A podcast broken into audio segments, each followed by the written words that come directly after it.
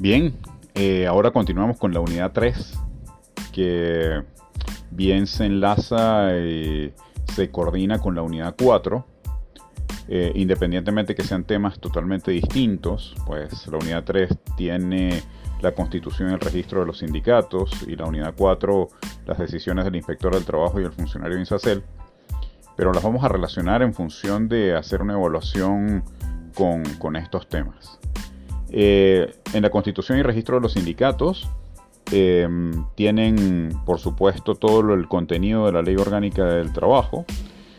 Pero además de eso, eh, yo sé que ya han cursado la materia de Derecho Colectivo del Trabajo, pero eh, igualmente pues eh, se les facilita ahí en la plataforma un material para que puedan analizarlo y eh, complementar todas las opiniones y todas las relaciones que puedan eh, hacer con esos temas, ¿no?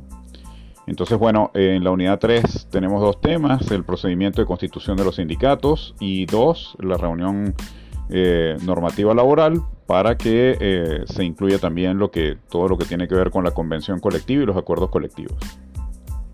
Y en la unidad cuatro, eh, pues tomamos los temas más relevantes dentro del proceso. Primero, el efecto de la declaración de nulidad.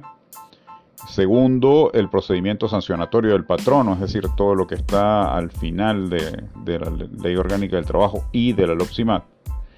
Eh, en el tema tres tenemos los recursos sobre el inspector del trabajo, es decir, aquellos recursos eh, que, sobre los cuales uno puede o, o de los cuales puede uno hacer uso para poder eh, pelear por sus derechos o eh, reclamar sus propios derechos, y que bueno, que están contenidos en la Ley Orgánica de Procedimientos Administrativos, pero asimismo está constituido eh, o de alguna manera re- reflejado en la misma Ley Orgánica del Trabajo.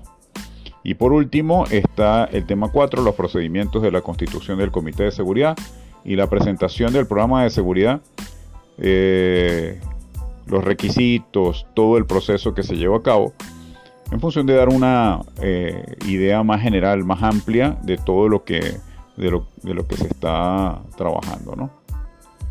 Eh, todos estos temas Eh, van a ser evaluados, eh, como mencionaba al principio, en una sola eh,